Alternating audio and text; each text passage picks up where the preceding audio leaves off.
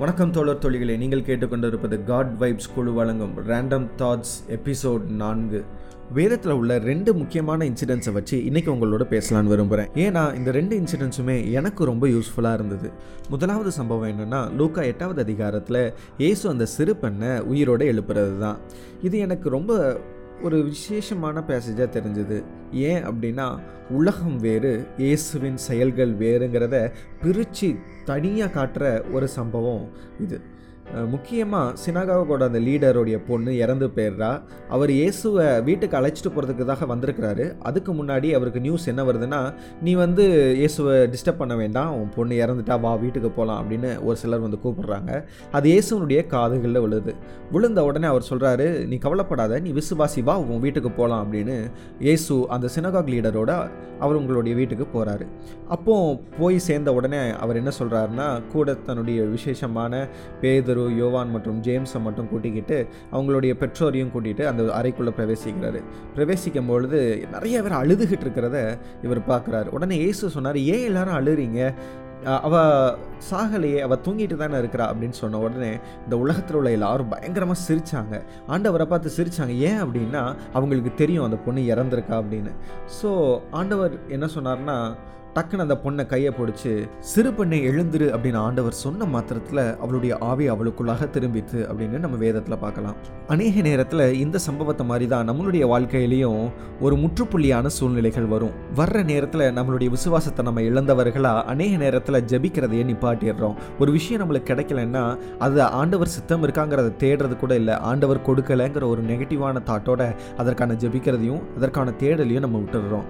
ஆனால் இந்த பகுதியில் ஆண்டவர் தெளிவாக காட்டுறாரு. இந்த உலகமே அவரை பார்த்து என்னடா செத்து போன பொண்ணை தூங்கிட்டு இருக்கான்னு சொல்கிறாரே அப்படின்னு சிரிச்சது. இந்த உலகமே சிரிக்கும் பொழுது அவர் அந்த இடத்துல ஒரு அற்புதத்தை ஏற்படுத்தினார்.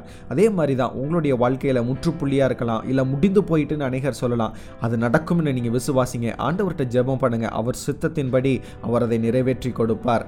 இரண்டாவது சம்பவம் என்னென்னா யோவான் பதினோராவது அதிகாரத்தில் இருக்கிற அந்த லாசுருவை இயேசு உயிரோடு எழுப்புகிற சம்பவம் தான் இந்த சம்பவமும் ரொம்ப முக்கியமான சம்பவம். இதுலேயும் இயேசு இயற்கைக்கு மாறான ஒரு அற்புதத்தை செய்கிறாரு இறந்து நாலு நாள் ஆகி துணிகளினால் சுற்றி தன்னுடைய கல்லறையில் வைக்கப்பட்ட லாசருவை ஆண்டவர் உயிரோடு எழுப்பினார். மார்த்தா இயேசுட்ட என்ன சொன்னான்னா அவன் இறந்து நாலு நாள் ஆயிட்ட ஆண்டவரே நீர் இருந்தீர்னா அவன் மறித்திருக்க மாட்டானே அப்படின்னு ஒரு கேள்வியும் கேட்குறா.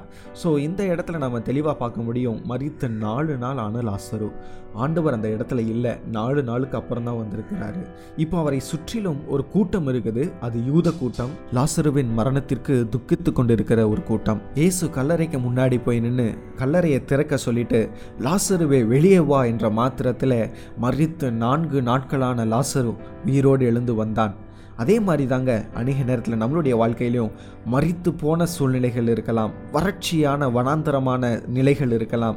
ஆண்டவர் அதை எந்த நேரத்திலும் எந்த நிலையில் இருந்தாலும் மாற்ற வல்லவராயிருக்கிறார். Jesus is never late he is always on time இயேசு காலம் தாமதித்து வருபவர் அல்ல அவர் ஏற்ற காலத்தில் ஏற்ற காரியங்களை சரியாய் செய்து முடிப்பவர். உங்கள் வாழ்க்கையில் ஏன் இது நடக்கலைங்கிற கேள்வியோடு இருக்கிறீங்களா? அதற்கான காலம் இன்னும் வரல. அவ்வளோதான் ஜெபத்தோடு காத்திருங்க.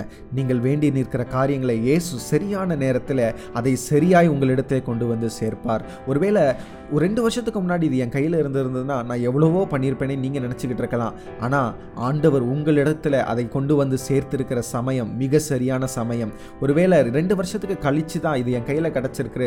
இவ்வளோ லேட்டாக தான் என் கையில் கிடச்சிருக்குது. இது முன்னாடியே எனக்கு கிடச்சிருந்தா நான் எவ்வளவோ பண்ணியிருப்பேனே அப்படிங்கிற ஒரு கேள்விக்குறியோட நீங்கள் வெக்ஸாக இருந்தீங்கன்னா இல்லை உங்கள் கையில் கிடச்சிருக்கிற இந்த சந்தர்ப்பம் தான் உங்கள் வாழ்க்கையை மாற்றப் போகிற அந்த சந்தர்ப்பம். அதனால் நீங்கள் கவலைப்பட வேண்டாம். உங்களுடைய வாழ்க்கையில் ஏற்ற வேலையில் ஏற்ற காரியங்களை செய்து தந்த ஆண்டவர் அதை நன்மையாய் உங்களுக்கு முடிய பண்ணுவார். இன்னும் வரன் கிடைக்கலையே இன்னும் வேலை கிடைக்கலையே நான் என்ன செய்வேன் அப்படின்னு காத்திருக்கீங்களா?